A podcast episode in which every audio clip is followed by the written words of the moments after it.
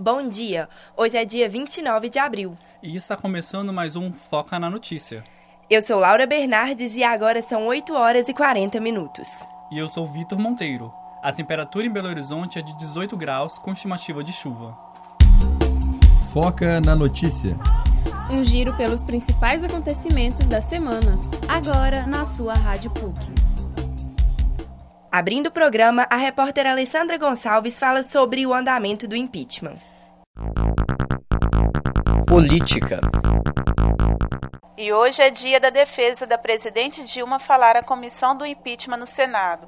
Para a missão foram convocados o ministro da o ministro-chefe da Advocacia Geral da União, José Eduardo Cardoso, ministro da Fazenda Nelson Barbosa e da Agricultura Cátia Abreu.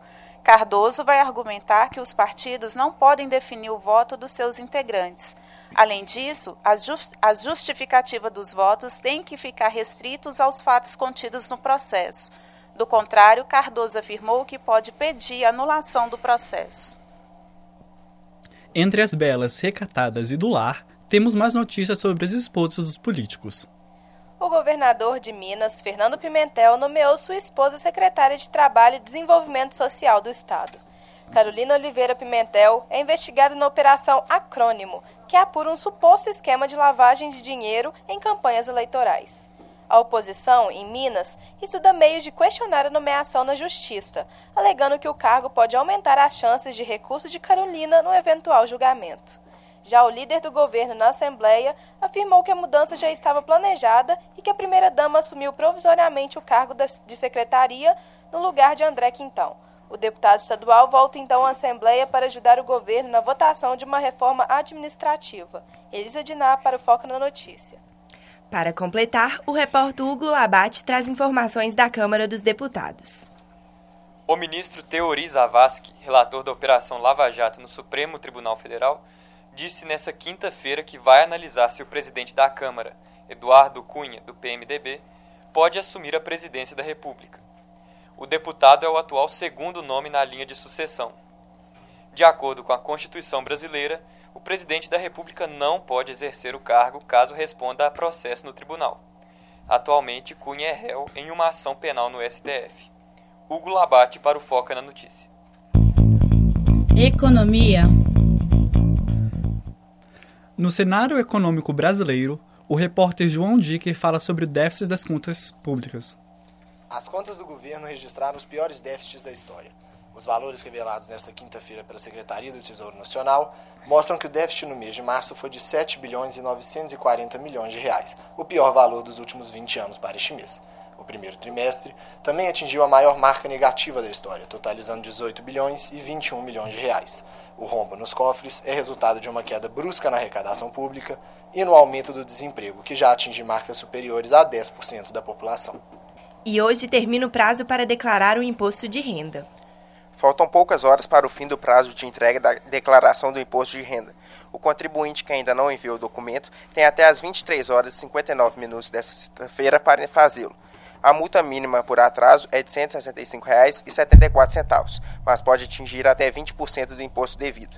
Até às 17 horas de ontem, 22,38 milhões de declarações já haviam sido entregues a Receita ainda esperava por cerca de 5,8 milhões de declarações. Gustavo Massensini para o Foco na Notícia.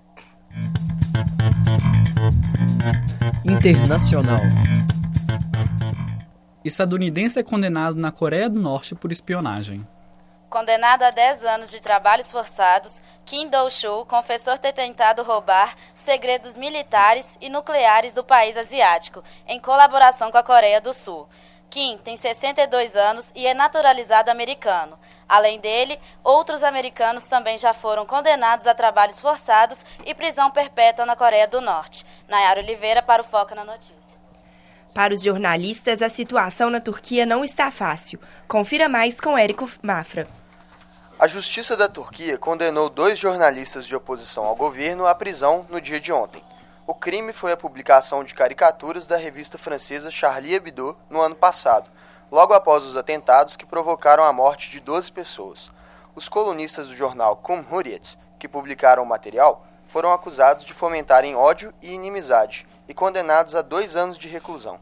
A decisão judicial reforça o debate sobre a liberdade de expressão na Turquia, país onde o governo tentou diversas vezes censurar os meios de comunicação nos últimos anos. Saúde. Casos de influenza crescem em Minas Gerais. Os casos de gripe preocupam as autoridades de saúde de Minas Gerais. As mortes por influenza aumentam 27,7% em relação ao último boletim, divulgado pela Secretaria de Estado de Saúde na última segunda-feira. Os dados de ontem mostram que 14 mortes foram causadas pelo vírus H1N1. As cidades com maiores números de mortes pelo vírus são Frutal e Campo Belo, com três registrados é, e duas pessoas morreram por H1N1 em Belo Horizonte. Vitor Fernandes para o Foco na Notícia. PUC Minas. Você conhece a Imagine Cup, Vitor? Não faço ideia do que seja, Laura, mas sei que o repórter Pablo Nascimento tem informações sobre. Pois é, a final nacional da Imagine Cup, que é considerada a Copa do Mundo da computação, aconteceu nesta semana na PUC Minas. O jogo Sonho de Jequi, desenvolvido por alunos dos cursos de Jogos Digitais e Sistemas de Informação da PUC Minas São Gabriel, foi vencedor da categoria Games. E também, esse jogo tem a proposta de levar a riqueza do Vale do Jequitinhonha. Para isso, todo jogo foi feito à mão em aquarela, tem trilha sonora composta por cantor local e no final de cada fase é possível fazer uma doação para comunidades do Vale. A Imagine Cup também premiou projetos nas categorias de cidadania e inovação. Agora, um dos três ganhadores será escolhido para disputar a etapa mundial em Seattle, nos Estados Unidos. Educação. Confronto entre governo de São Paulo e estudantes não tem pausa. Estudantes da Rede Estadual de Ensino de São Paulo e de escolas técnicas protestaram contra a máfia da merenda nesta quinta-feira, dia 28. Regiões centrais da capital paulista foram palco da manifestação que também protestou contra cortes nos repasses para a educação. Em nota, a Secretaria de Educação do Estado reconheceu o direito à livre manifestação. Reportagem de Túlio Cunha, com colaboração de Giovana Lanza. Agora temos notícias sobre o clima. Finalmente o frio chega e o, galor, e o calor dá uma trégua. Gabriela Carvalho conta mais a respeito. Moradores de Belo Horizonte foram surpreendidos por chuvas no fim da tarde e noite desta quinta-feira. Apesar disso, não for, elas não foram suficientes para provocar uma grande queda na temperatura. À noite, houve precipitações de 10 milímetros, principalmente nas regiões da Pampulha e em Contagem. Há previsão de mais pancadas de chuva ainda nessa noite e madrugada de sexta-feira. De acordo com o Instituto Tempo Clima, a chuva deve continuar até sábado na capital e em cidades vizinhas. E na madrugada de domingo, segundo os meteorologistas, o frio finalmente vai chegar à capital mineira. Ontem, os termômetros marcaram 27 graus em BH.